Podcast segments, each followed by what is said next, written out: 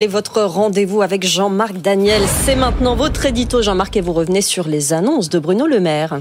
Absolument, oui. Tout le monde pourrait penser que je suis très satisfait de ces annonces. Puisque c'est des économies, Jean-Marc. Et des économies, puisque la semaine dernière, je dénonçais ce que j'ai appelé les Lucky Luke de la dépense publique, notre gouvernement qui dégaine la dépense publique plus vite que son nombre. Et pourtant, il y a encore dans cette approche quelque chose qui me chiffonne. C'est le côté amateur, c'est le côté improvisé, c'est le côté manque de vision à long terme. Grosso modo, la politique budgétaire, elle devrait se faire selon les traités européens et notamment le dernier qui a été voté par notre Parlement avec la plus forte majorité obtenue pendant la présidence de François Hollande, qu'on appelle le TSCG. Et que prévoit ce traité ? Il prévoit de traiter, c'est le cas de le dire, de traiter les finances publiques sur la base d'une distinction entre la situation structurelle de long terme que l'on doit équilibrer et puis la situation conjoncturelle où on doit laisser filer le déficit dans les périodes qui sont les périodes de ralentissement de la croissance. Or, que fait notre gouvernement ?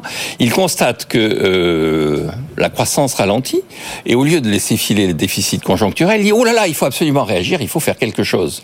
Ce qu'il aurait fallu faire, c'est non pas réagir maintenant, mais c'est réagir au moment du vote de la loi de finances en regardant quel était le déficit structurel et en annonçant un certain nombre de mesures pour réduire ce déficit structurel.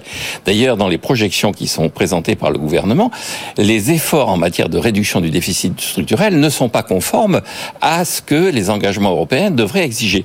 C'est-à-dire que concrètement, toutes ces mesures qu'on nous annonce, on aurait dû nous les annoncer dès le mois de septembre, dès le mois d'octobre, dès l'adoption du projet de loi de finances. On aurait dû réagir sur une vision à moyen et long terme.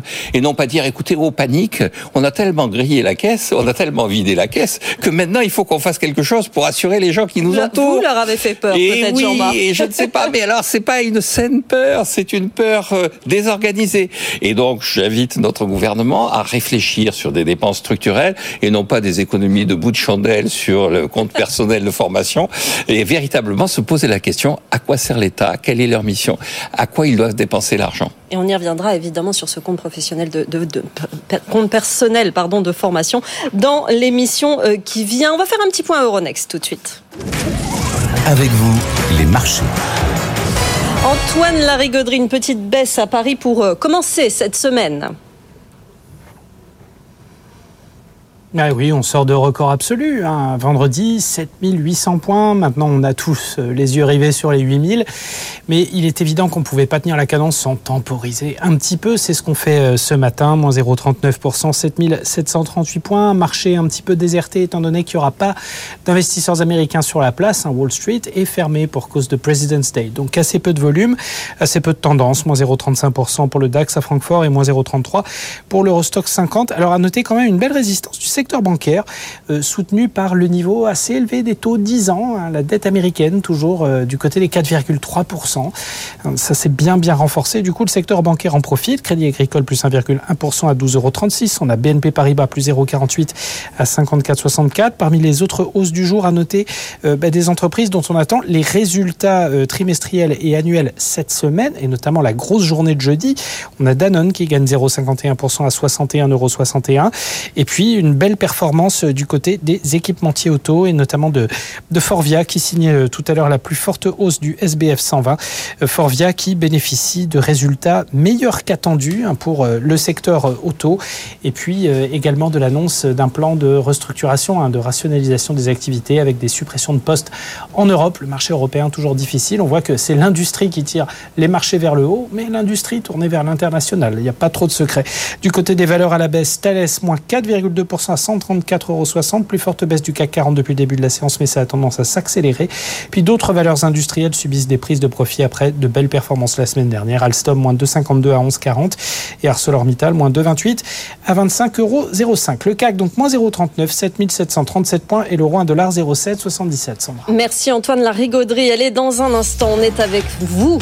Posez-nous vos questions, Sofiane, une adresse et une question du jour. Avec vous, à bfmbusiness.fr pour récolter toutes vos demandes et vos questions et notamment vos réactions à cette question du jour. Faut-il un CDI senior ? C'est la proposition du patronat qui revient sur le devant de la scène. On en parle dans un instant avec nos 4 experts. BFM Business, avec vous, les réponses à toutes vos questions dans l'entreprise. Sandra Gandouin. Et on est ravis de vous retrouver, on est avec vous comme tous les jours entre midi et 13h. Vous nous écrivez pour nous poser vos questions sur la vie en entreprise, sur l'entrepreneuriat, sur toutes les questions qui vous passent par la tête. Une adresse à connaître, avec Sofiane. Avec vous, bfmbusiness.fr, et nous sommes en direct et en live sur LinkedIn et sur YouTube. Vous nous écrivez jusqu'à 13h. Nos experts sont là pour vous répondre. Vous nous écrivez, vous nous posez des questions, vous nous envoyez vos réactions également. Autour de cette table, nos experts sont là pour vous répondre. Jenny Gauthier, directrice générale du Mercato de l'emploi. Bonjour Jenny. Bonjour, on va parler carrière, on va parler entrepreneuriat avec vous. Antoine Poincaré, directeur de la AXA Climate School. On va parler formation et RSE. Antoine, bonjour. Bonjour, Valentin Commarteau est à vos côtés également, cofondateur de MOA, notre expert travail et santé. Santé au travail, ça marche dans les deux sens. Et puis, notre juriste, Anne-Claire Chambas, avocate associée au cabinet Inno. Bienvenue dans cette émission, Anne-Claire. Vous allez voir que cette place est souvent très demandée et qu'il y a beaucoup de questions à votre attention. On va voir ça dans un instant. Première question. Mais on commence Sophia. Avec vous, Jenny Gauthier, si vous le voulez bien, notre expert entrepreneuriat. Je suis nouvellement diplômée d'une école de communication et je ne trouve pas de CDI. On ne donne jamais suite à mes candidatures. Pourtant, les entreprises disent avoir du mal à recruter. C'est tout le paradoxe. Jenny. Exactement, ça peut paraître un peu fou, mais je crois que le marché de l'emploi, il est aussi imparfait. Donc, le meilleur conseil que je peux lui donner, c'est de continuer à être tenace dans sa recherche d'emploi et puis de travailler quelques techniques aussi pour améliorer son CV, pour développer ses compétences et ses qualités, notamment sur les réseaux sociaux. LinkedIn, quand on est jeune, c'est pas forcément un réseau social qu'on connaît et qu'on utilise, et pour autant, c'est aujourd'hui un réseau social qui est très approprié dans sa recherche d'emploi. Donc, de pas hésiter, il y a ce fameux open to work à mettre en place et à développer. Et puis aussi, dernier conseil que je peux lui donner rapidement, c'est d'être aussi très proactive avec les employeurs, avec les chefs d'entreprise, parce qu'encore une fois, ils n'ont pas forcément toujours le temps de répondre aux candidatures et c'est pas forcément intentionnel, c'est aussi souvent maladroit. Donc de relancer les chefs d'entreprise, relancer les RH et les recruteurs pour montrer qu'elle est là et qu'elle a envie vraiment de travailler dans l'entreprise. Moi, il y a un terme qui m'interloque, hein, si on peut le dire comme ça, c'est CDI. Est-ce qu'on ne doit pas transiger sur le CDI finalement au départ pour tester l'entreprise, un CDD peut-être, une mission dans un premier temps et puis derrière ça vient ?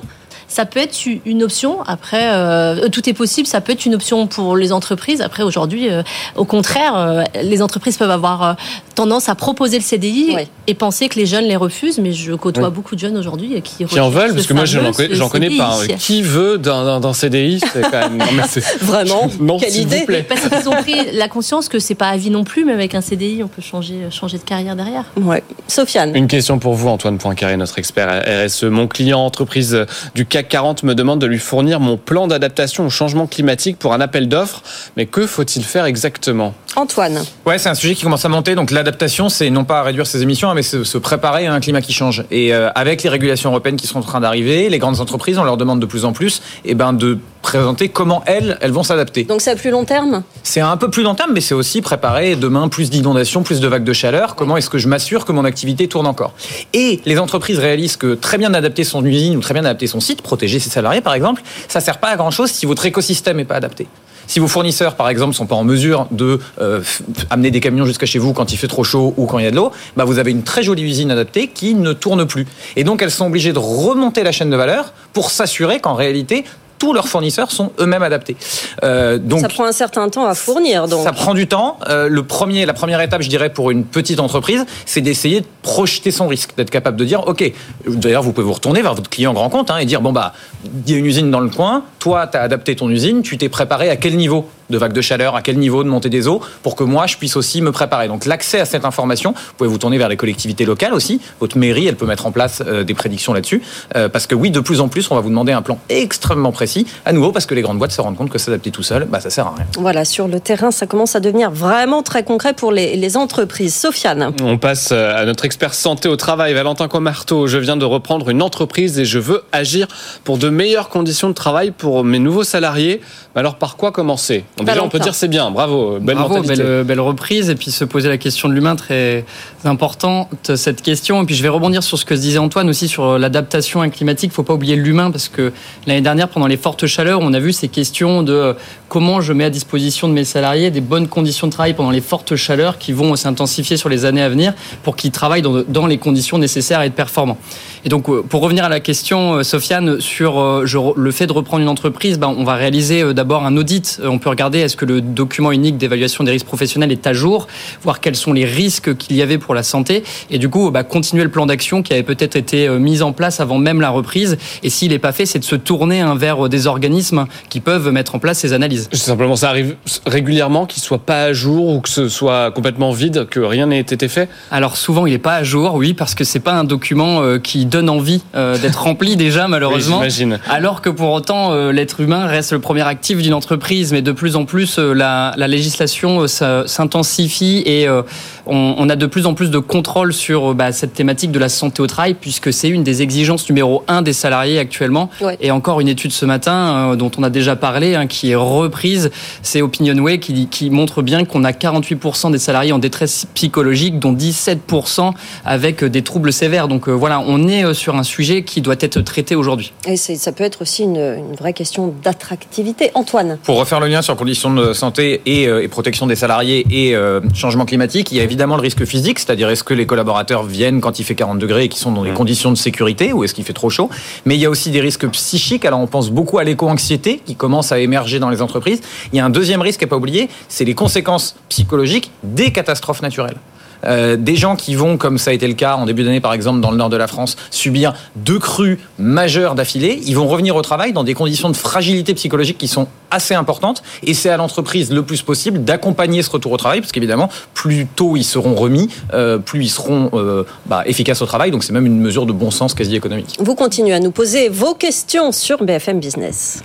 Posez vos questions à nos experts à l'adresse avecvous@bfmbusiness.fr. Sofiane. Et on passe aux réactions à la question du jour, la question qu'on vous a même posée vendredi. Vous avez eu tout le week-end pour voter et surtout pour nous livrer vos commentaires. Faut-il un CDI senior ? C'est la question qu'on vous a posée après la proposition du patronat qui revient sur le devant de la table, qui vise à embaucher des demandeurs d'emploi de plus de 60 ans en échange de la fin de la contribution spécifique d'employeur de 30% et la possibilité de partir dès l'obtention des conditions de la retraite.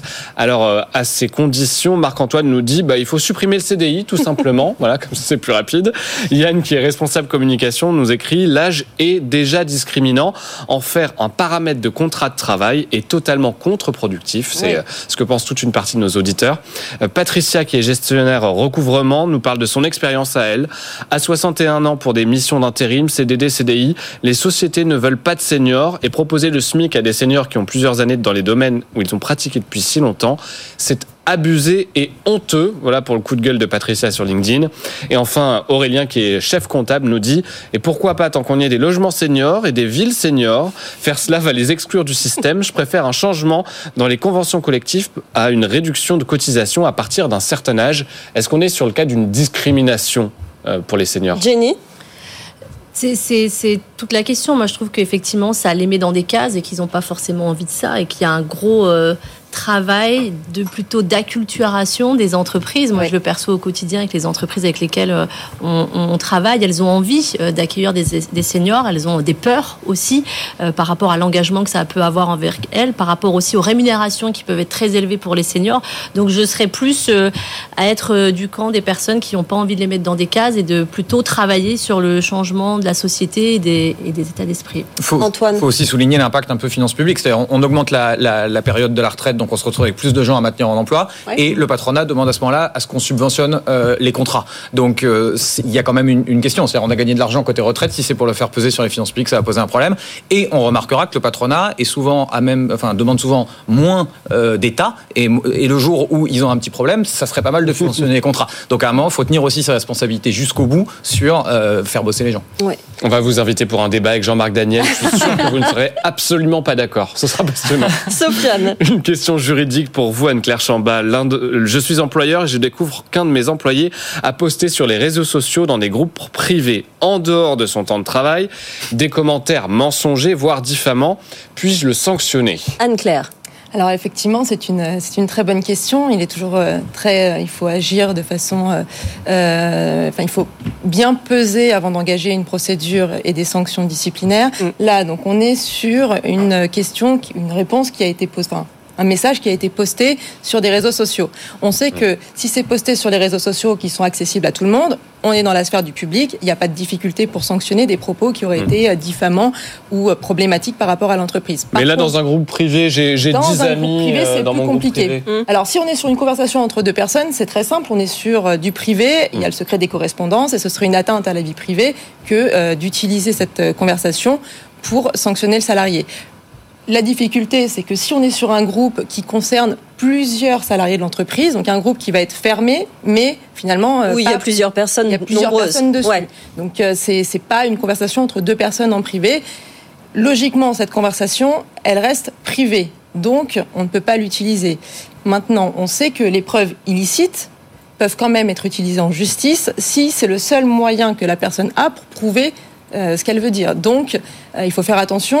D'un côté, normalement, non, on ne peut pas l'utiliser pour sanctionner. Maintenant, si c'est le seul moyen qu'on a pour sanctionner et que, effectivement, les propos qui ont été tenus sont extrêmement graves, ça peut être possible. Oui, donc, mais malgré tout ce que vous écrivez pourra être retenu contre vous. Il faut quand même faire attention, puisqu'on a maintenant des jurisprudences qui le permettent... Donc il faut faire attention. Oui, ça veut dire que la porte a été ouverte. Sofiane. Une question pour Jenny Gauthier. Il y a 3 mois, j'ai fait le grand saut dans l'entrepreneuriat. Après l'euphorie des débuts, je vis la solitude de l'entrepreneur et je doute pas mal. Il est parfois très intimidant de démarcher un client. Jenny. C'est vrai, c'est juste de dire qu'il y a une vraie euphorie quand on passe à l'action en devenant entrepreneur parce qu'on a passé ce cap des doutes qu'on pouvait avoir. En revanche, quand on s'est lancé, il y a souvent ce syndrome de l'imposteur qui arrive et donc on se remet complètement, on perd complètement confiance en soi alors qu'on peut avoir eu des très belles expériences dans sa vie.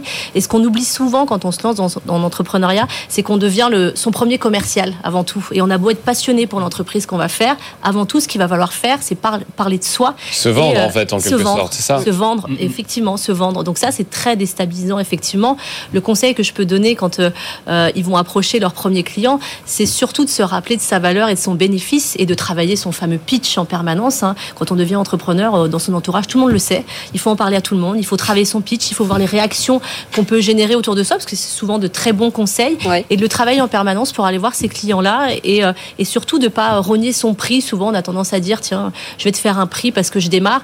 Et c'est très contre-productif à terme de le faire. Donc surtout, voilà, de reprendre confiance en soi. Et moi, j'ai une phrase qui est très forte quand on débute. On dit toujours qu'on est plein de motivation et je suis assez provocatrice en disant la motivation ça sert à rien parce que c'est un état passager, tout ce qui compte c'est la rigueur et la régularité dans l'entrepreneuriat, donc de vraiment repartir sur une organisation, ça rassure quand on a ce syndrome un petit peu de plus savoir par où commencer, de dire ce qui est important c'est de savoir continuer à se lever le matin, à s'habiller, à se maquiller, à prendre des rendez-vous et d'avoir une organisation qui va être très structurée pour se redonner confiance et partir sur ses premiers pas dans les bonnes conditions. Y croire quoi. Et vous Sofiane. Valentin, vous avez justement cofondé une boîte, vous en aviez parlé autour de vous partout, tout le temps comme ça pour faire votre pub au début ? Oui, avec cette expression qui était au pire ça marche, donc on va tester, on va vendre, c'était exactement ça les débuts et puis la réussite passe par l'erreur, belle expression, qui dit que de toute façon, il faut tester, il faut y aller. Donc, quand on est sur une entreprise innovante comme la nôtre avec des produits technologiques, en effet, il a fallu tester, il a fallu avoir un discours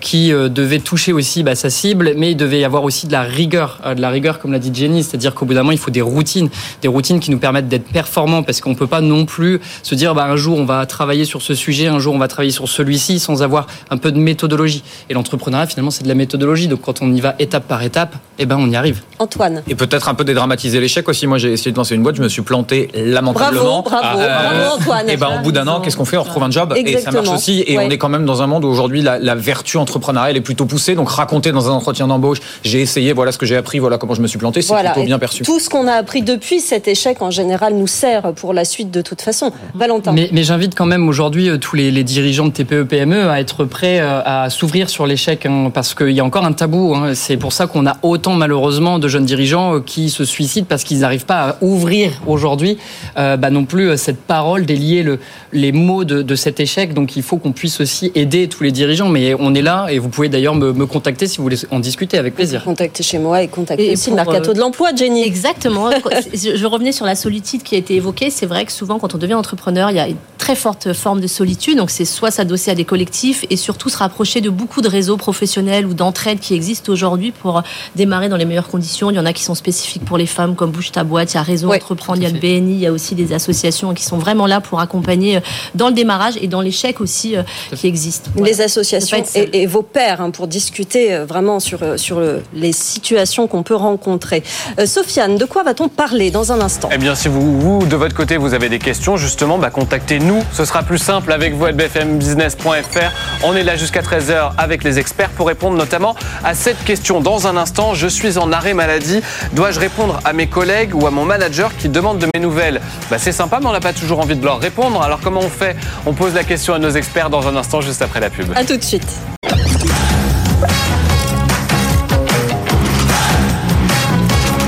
BFM Business, avec vous, les réponses à toutes vos questions dans l'entreprise. Sandra Gandouin. Et on continue à répondre à toutes vos questions. Vous pouvez nous contacter, il y a une adresse à connaître, Sofiane. Avec vous à bfmbusiness.fr et puis tous les réseaux sociaux de l'émission. Et puis le QR code, si vous êtes avec nous côté télé, il y a un petit QR code que vous pouvez flasher, vous nous envoyez vos vidéos en direct, on sera ravis de les découvrir. On est en live en ce moment, posez-nous vos questions et réagissez à nos sujets du jour. On a parlé d'arrêt maladie il y a quelques instants, Sofiane. Tout à fait, et puis il y a l'arrêt maladie, il y a les mails qui tombent pendant notre arrêt, évidemment, tout ça continue. Et puis les nouvelles de nos managers, de nos collègues. Et en l'occurrence, cette question, dois-je répondre à mes collègues ou à mon manager qui me demande de mes nouvelles ? Qu'est-ce que vous en pensez, Valentin Commarteau ? Si on est en arrêt maladie, c'est bien parce que ça nécessite d'être en arrêt, hein, comme le nom l'indique. Logiquement, on n'est pas censé répondre à ses managers ni aux autres collègues, puisque si on est dans une phase d'épuisement professionnel et qu'en fait on a besoin de faire le point sur ses rythmes de travail, peut-être sur son équilibre vie pro, vie perso, et que c'est pour ça que d'ailleurs le médecin nous a mis en arrêt de travail, c'est le moment de vraiment couper les ponts et puis de se dire le dossier il attendra demain parce que là j'ai besoin de prendre soin de ma santé, sinon je vais exploser en plein vol. Et ça, on le voit beaucoup trop régulièrement. Mais après, d'un point de vue légal, je vais laisser la place à Anne-Claire qui pourra du coup y répondre bien mieux que moi sur cette. C'est bien simple. Que dit la loi, Anne-Claire ? Alors légalement, il n'y a aucune obligation de répondre à un email pendant son arrêt maladie, que ce soit un email d'un client, un email d'un collaborateur ou un email de son supérieur. Il est même plutôt un peu déconseillé pour les entreprises de contacter les salariés pendant leur arrêt maladie parce qu'effectivement, on ne sait pas forcément pourquoi ils sont en arrêt. Et si c'est pour un épuisement professionnel, ce serait contre-productif. Mais on est parfois tenté de se dire, on n'a pas vu notre collaborateur, on se demande comment ça va, et de lui envoyer un petit texto ou un petit mail. Ça, vous le déconseillez quand même si c'est pour prendre des nouvelles de façon très bienveillante, j'ai envie de vous dire. Je le déconseillerais, oui. D'accord. Donc voilà, si vous êtes en train de maladie, vous avez la loi.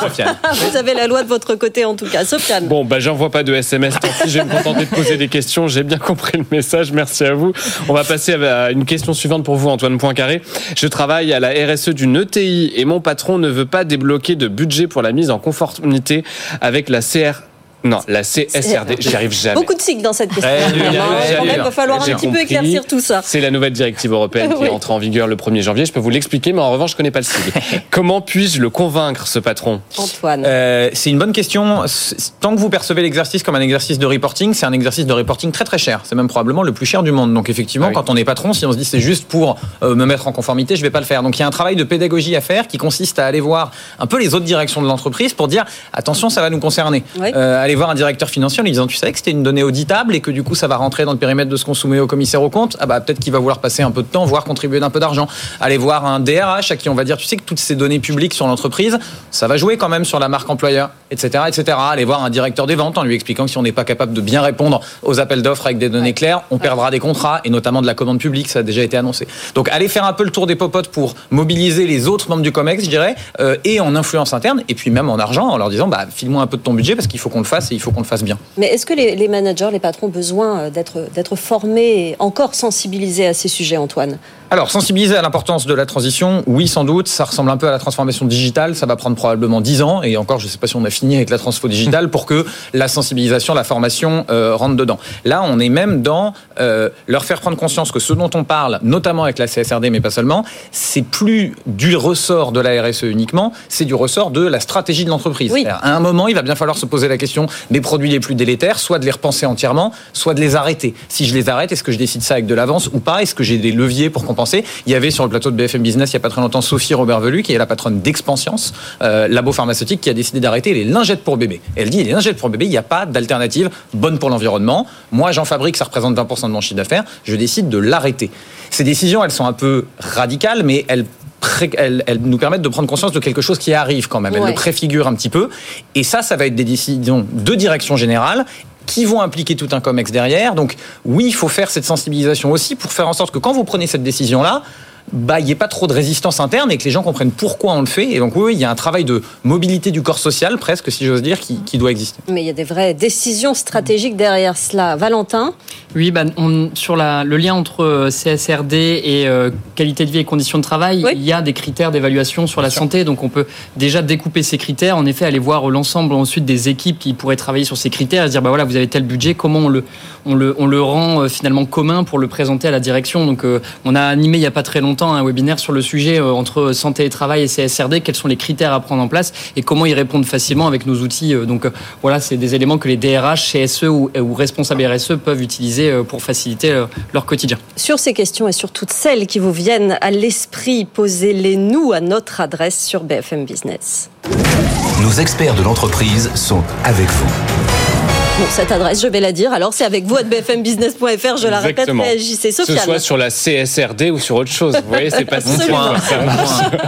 Vous m'autorisez à vous poser une question, cher juriste, cette fois ? D'accord, parce que je peux pas envoyer de SMS. Donc, une petite question. Ça va, Anne-Claire. L'une de mes employées souhaite partir vivre dans un autre pays. L'un de mes employés, il souhaite télétravailler depuis sa nouvelle localisation. Beaucoup de mes salariés télétravaillent déjà, mais est-ce que je peux accepter ?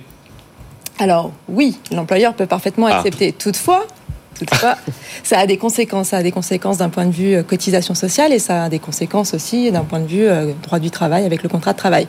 D'un point de vue cotisation sociale, c'est pas défini pour l'instant. On n'a pas de règle qui prévoit comment ça se passe pour le paiement des cotisations sociales lorsqu'on télétravaille à l'étranger. Classiquement, on paye ses cotisations sur les territoires dans lesquels on travaille. Donc je travaille en France, je paye mes cotisations en France. Okay. Il existe des mécanismes permettant de continuer à cotiser dans le pays d'origine tout en partant à l'étranger. C'est les mécanismes de détachement. Mais le détachement, c'est un mécanisme qui est une exception, donc qui s'entend strictement, et qui normalement implique une volonté de l'employeur de développer un business à l'étranger, une volonté de l'employeur d'envoyer son salarié dans une filiale du groupe, etc. etc. Mm. Pas le télétravail par convenance personnelle du salarié qui décide de partir. Donc concrètement, aujourd'hui, avec les règles qu'on a, logiquement, il devrait cotiser sur place dans le pays dans lequel il télétravaille. Ce qui est quand même très lourd administrativement parlant pour l'employeur qui accepterait du coup ce télétravail à l'étranger. Et il va dire non du coup. Probablement. Après, d'un point de vue droit du travail, il faut aussi faire attention parce que télétravail à l'étranger signifie quand même un isolement encore plus grand du salarié. On sait qu'il y a des risques psychosociaux avec le télétravail. Ça convient à certains salariés, pas à d'autres, donc il faut faire un petit peu attention là-dessus. Et également, il faut penser que d'un point de vue assurance, il faut bien vérifier que les assurances prennent en charge si jamais le salarié télétravaille à l'étranger, notamment pour la prévoyance, qui vient vous assurer en cas d'invalidité, décès ou incapacité. Donc si jamais vous avez un accident à l'étranger, il ne faudrait pas que la prévoyance vienne dire « non, moi je ne prends pas en charge parce que le salarié télétravaille depuis l'étranger et ce n'est pas prévu dans mon contrat ». Il y a beaucoup de choses à penser, Sofiane, sur cette situation visiblement. Oui, c'est donc peut-être que mon télétravail en Espagne, je vais peut-être le reporter. Et justement, on vous a posé la question, avez-vous déjà pensé à télétravailler en vacances cette fois ? Cette tendance est en hausse, rendue possible par le développement du télétravail et l'adaptation également des entreprises, qui séduit de plus en plus, notamment chez les jeunes. C'est un sujet d'Astrée Olivier. Pourquoi pas une descente à ski et la dégustation d'une raclette entre deux réunions en visioconférence ? Un actif sur trois envisage de télétravailler en profitant d'un cadre plus agréable, une pratique de plus en plus courante chez les cadres et chez les jeunes. Avantageux, mais qui pose malgré tout quelques questions, le workation est une façon de travailler qui fonctionne sous réserve d'être bien encadré. Pour Rose Olivier, directrice de l'observatoire The Boson Project. Je pense que ce qui est le plus important quand on parle de travail en vacances, c'est de rendre les choses claires, à la fois à l'échelle de l'entreprise qu'on accepte, aussi à l'échelle du manager. Et donc, ça demande beaucoup de clarté et de discussion les uns avec les autres pour s'assurer que ce petit kiff personnel qu'on s'accorde, en fait, ne vient pas entraver le travail collectif. Pour cette spécialiste de l'organisation du travail, avant de pouvoir télétravailler en vacances, il faut penser à plusieurs choses. Côté employeur, la couverture de l'assurance des accidents du travail se limite à une zone géographique et peut ne pas être valable à l'étranger. Côté salarié, salariés, il faut avoir à disposition des équipements pour être productif, même à distance. Et certaines entreprises s'en sont fait une spécialité. C'est le cas de CoHoliday qui a ouvert 12 espaces de coworking l'année dernière, uniquement sur des lieux de vacances. Bon, on le voit, hein, c'est très tendance. On mélange un peu les vacances et la frontière est un peu floue. Est-ce que vous pensez que c'est une bonne idée ou que niveau productivité, on n'est pas dedans ? Valentin ? On l'entendait sur la vidéo juste avant, il y a une question déjà de prise de conscience collective. On travaille avec d'autres personnes, il faut bien prendre en considération que notre emploi du temps doit rester le même que celui du travail des autres équipes pour ne pas travailler en décalé, parce que sinon potentiellement on met en retard tout un projet. Donc ça, c'est un premier élément. Deuxième élément, c'est bien de se dire ok, on va partir en vacances et télétravailler, mais voilà, il y a des rythmes, hein, on en parlait tout à l'heure, des rythmes à avoir. Il y a aussi un règlement intérieur de l'entreprise à respecter. Si les horaires de travail c'est 9h, 17h, bah on est déjà plus potentiellement assuré si on travaille dans des heures qui ne sont plus les bonnes. Donc voilà, il y a pas mal d'éléments, mais c'est faisable et je pense que c'est une bonne chose, surtout pour les jeunes génération qui souhaite plus de flexibilité. Jenny, alors moi ça me perturbe vacances et travail en fait. Workation déjà le terme, hein. C'est vrai, ce qu'on appelle tracance aussi. Oui. Moi je le regarde d'un côté entrepreneurial, je suis toujours très vigilante avec les entrepreneurs. Souvent ils ont du mal à prendre des vacances les premières années et ça s'entend parce qu'il faut développer son activité, etc. Mais je leur recommande fortement d'arriver à prendre des vacances et d'arriver à faire cette fameuse déconnexion digitale. Elle n'est pas facile, mais on sait les bienfaits que ça peut avoir d'arriver à couper vraiment pour... moi c'est là où j'ai les meilleures idées quand j'arrive vraiment à déconnecter, donc j'aurais plutôt ce regard de dire que voilà, il faut savoir déconnecter. Oui, mais on parle pas forcément de... C'est-à-dire qu'il y a la période des vacances, mais là on parle peut-être éventuellement de s'ajouter une semaine et de décaler un peu les vacances tout en travaillant mais en restant sur le lieu de vacances. Ça peut être une formule intéressante quand même, non ? Oui, surtout dans des démarches un peu de mobilité douce, on dit de plus en plus qu'il va falloir ne plus prendre le train, prendre l'avion. Si je mets 2 jours à partir quelque part, je peux avoir envie de me dire, c'est pour y passer 2 semaines, dont une de travail. Donc oui, il y a des options qui existent comme ça. Sur le télétravail plus largement à l'étranger, nous, on a beaucoup réfléchi dans la boîte. On est une petite filiale d'AXA, donc c'est pas l'AXA Climate. On est à peu près 200 et on essaye de pousser beaucoup l'autonomie. Et donc il y a dans mes équipes, par exemple, une collaboratrice qui a voulu partir en Allemagne. La modalité qu'on a choisie, c'est de dire à la fin, c'est forcément sa décision. C'est-à-dire qu'on peut pas s'y opposer. En revanche, elle doit faire un travail d'audit, entre guillemets, en tout cas de recueil d'avis de tous les gens sur lesquels ça va avoir un impact. Donc on était une dizaine, elle nous a dit voilà, moi je m'apprête à faire ça, voilà comment j'ai prévu de gérer tel risque et tel risque. À ma place, qu'est-ce que tu ferais ? On donne un avis qui est consultatif et elle prend la décision. Mm-hmm. Ce qui est pas mal, c'est que quelqu'un qui se verrait opposer 5, 6, je serais toi, je le ferais pas, c'est pas tout à fait la même tambouille derrière que de dire allez, j'y vais quand même. Ouais, donc on met la situation, j'aime bien votre conscience collective tout à l'heure, il y a quelque chose comme ça de se dire à un moment, voilà, une fois que j'ai toutes les infos, je prends la décision. Elle est partie alors ou pas ? Et elle va partir, absolument. Est-ce qu'il n'y a pas un risque dans l'organisation justement d'entraîner les autres vers ce type de modèle et finalement qu'il y en ait plusieurs qui finissent par partir, Antoine ? Si, mais ça, alors d'abord vous pouvez vous dire qu'à ce moment-là, quand ça sera la 6e personne d'affilée, l'avis consultatif que je donnerai pour être à ta place, je le ferai pas. Et à nouveau, la personne prendra sa décision. Ouais. Et puis, je crois que pour le coup, on a aujourd'hui des modes de travail. Ça dépend de ce qu'on fait. Nous, on fait un travail très dématérialisé, très facile à faire. Vous n'avez pas la même chose quand vous êtes à l'étranger. Chez nous, c'est très clair. Par exemple, vous êtes un petit peu moins au cœur du réacteur. Vous êtes moins dans quelque chose qui se joue de quotidien. Ouais. Vous y trouvez autre chose à un moment de votre carrière. Il se trouve que cette collaboratrice, ça fait 2 ans qu'elle est là, qu'on a une vraie relation de confiance qui s'est construite. Et évidemment qu'on bricole un peu, évidemment qu'on improvise, mais on essaye de faire quelque chose qui n'est pas normatif et qui consiste à dire c'est comme ça pour tout le monde. C'est beaucoup de discussions, effectivement. Valentin. On parle souvent et beaucoup aujourd'hui de qualité de vie et conditions de travail. Il vaut mieux que les salariés partent peut-être à l'étranger en télétravail plutôt que dans une autre entreprise qui le propose. Et c'est vraiment l'enjeu de ces nouvelles conditions de travail qui sont de plus en plus amenées à évoluer dans ce sens, une meilleure mobilité. Mais en effet, il faut prendre conscience aussi de ces déplacements, de l'impact écologique et des équipes. Et c'est là où, en effet, Jenny, tout à l'heure, je ne faisais pas le lien entre performance et vacances. On peut aussi se dire que quand on part en télétravail, ça peut nous aider à performer, mais il faut savoir déconnecter et ça par contre je vous rejoins complètement. Sofiane. Eh bien Sandra, je dois dire que vous aviez raison tout à l'heure en début d'émission, vous aviez dit les réactions ce sera pour vous notre juriste et puis c'est le cas. Beaucoup de réactions pour Anne-Claire Chambas et notamment sur ce débat de l'arrêt maladie, est-ce qu'il faut répondre ou pas ? Eh bien Johan nous dit par exemple sur LinkedIn, jamais de la vie en arrêt maladie, ça signifie qu'on n'est pas en capacité de travailler et par principe même quand on n'est pas en arrêt, en dehors des heures de travail, c'est 0 connexion à sa boîte mail pro. Voilà. Vous êtes d'accord avec ça j'imagine en termes juridiques, en tout cas, il n'y a pas de débat. En termes juridiques, oui. Après, il faut quand même Tout dépend des liens qu'on a avec ses supérieurs. Tout dépend aussi de la raison en fait de l'arrêt maladie, parce que si c'est parce qu'on s'est cassé le pied en partant dans un trail, il y a strictement rien à voir avec l'entreprise. Donc au final, ça va pas nous déranger de recevoir un message de son employeur lui demandant est-ce que ça va, qu'est-ce qui s'est passé, oui, que ce soit. Surtout si on s'est cassé la jambe en télétravaillant depuis l'étranger. Là, ça devient un peu compliqué. On est en train de vous perdre, Sofiane. Allez, la question suivante. Une question pour vous, Jenny Gauthier. Je suis salarié et j'ai un projet de création d'entreprise dans le yoga avec des cours proposés en ligne. Comment gérer au mieux mon départ ? Par où commencer ? Jenny, c'est un projet intéressant, oui, faire du yoga en ligne.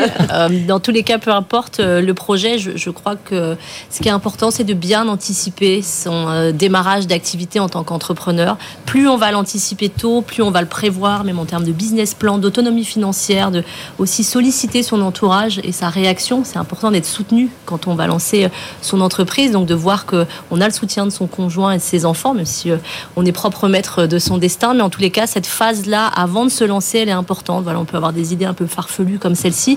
En tous les cas, de bien la prévoir et ensuite de bien l'anticiper aussi avec son entreprise, de voir ce qui est possible avec l'entreprise. Il y a la fameuse rupture conventionnelle, mais toutes les entreprises ne l'acceptent pas. Et il y a d'autres dispositifs aujourd'hui qui existent. Par exemple, la démission reconversion, elle est peu connue, mais elle peut se pratiquer. Encore une fois, il faut aller contacter son CEP, son conseiller en évolution professionnelle. Il y a des conditions aussi. Il faut être resté dans l'entreprise depuis plus de 5 ans. Mais on a souvent tendance à croire qu'en démissionnant, on peut ne pas percevoir ses allocations chômage. On le peut avec des dispositifs comme celui-ci. Est-ce qu'il y a des moments où est-ce qu'on continue à travailler pendant un certain temps tout en développant le début de son activité, ou alors on fait un pas, alors ça, on franchisse pas rapidement. On peut faire les deux. Il y a deux écoles, Sandra, pour ça. Il y a effectivement en plus des entreprises qui proposent de l'entrepreneuriat aussi pour garder leurs salariés. Ils ne veulent pas qu'ils partent, donc ils vont aussi permettre à leurs salariés de développer des projets d'entreprise en interne. C'est une option. Il y en a qui vont se lancer tout en le faisant avec ce qu'on appelle un side project. Moi, je suis plus à prendre vraiment le risque. On arrache le sparadrap tout de suite et on y va, on se lance. Je dis souvent, voilà, si vous voulez traverser l'océan, c'est Christophe Colomb qui dit ça, il faut accepter de quitter des yeux le rivage. Donc je suis plutôt sur ça, moi. Juridiquement, on a le droit de cumuler son activité salariée et sa boîte. Pas forcément, parce qu'il peut y avoir des clauses d'exclusivité dans le contrat de travail. C'est ça, sauf si c'est le même domaine.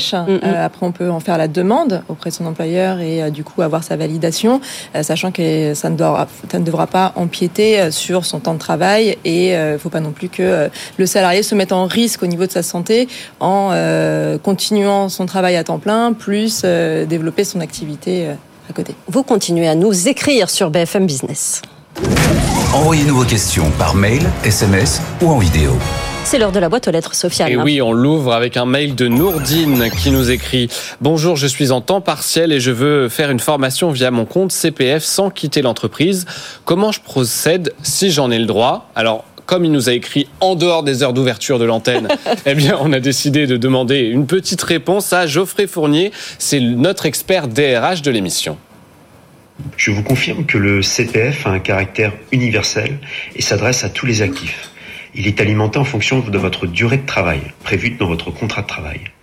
Si vous travaillez sur une période supérieure à un mi-temps, à ce moment-là, il est alimenté à hauteur de 500 € par an, dans la limite de 5 000 €. Si votre durée de travail est inférieure à un mi-temps, le montant est proportionnel.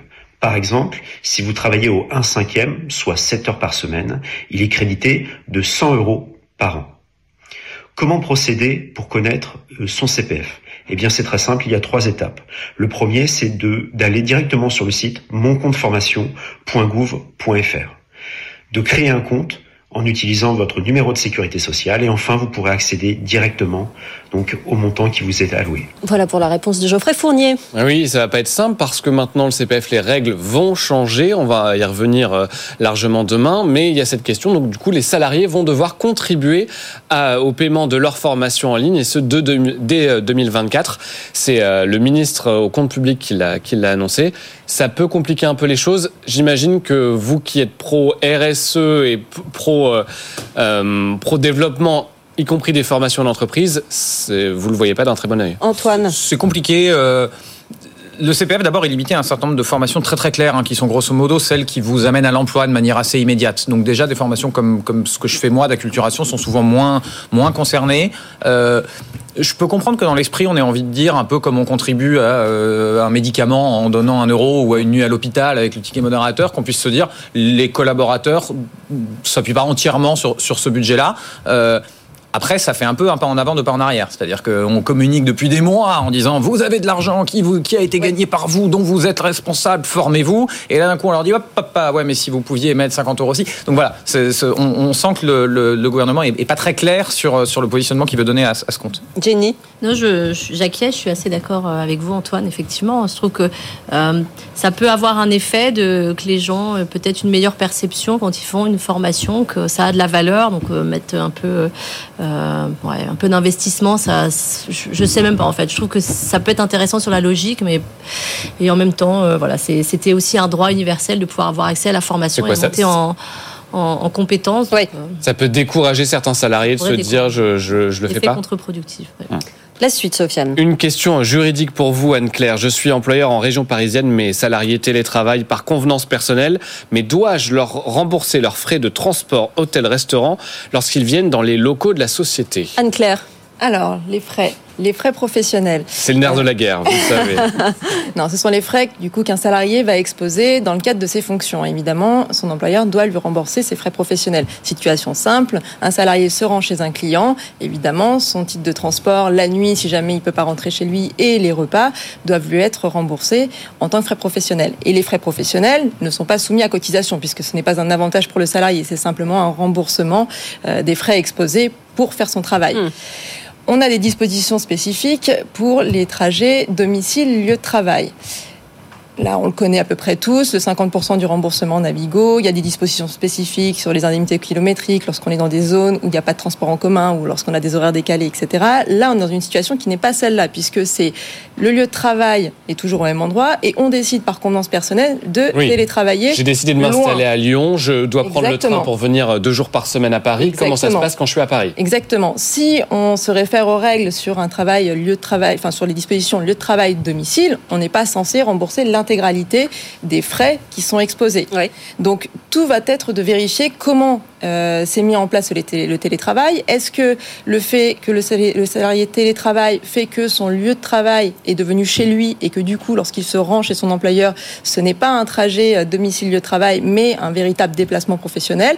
Ou est-ce que dans son contrat de travail, c'est toujours son lieu de travail qui est indiqué et que le télétravail, finalement, c'est à sa demande uniquement ? Et dans ce cas-là, on pourrait refuser de rembourser l'intégralité des frais ou limiter simplement à ce qui est prévu pour les dispositions trajet, domicile, lieu de travail.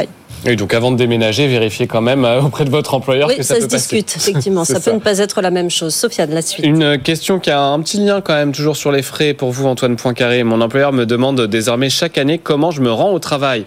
Voiture, transport en commun ou vélo. Est-ce qu'il a le droit de le faire et à quoi lui sert cette information ? Antoine. Alors à quoi lui sert cette information ? C'est très clair. Les émissions qu'on appelle de scope 3, c'est-à-dire tout ce dont vous avez besoin, soit pour faire votre business, soit l'utilisation de votre produit après.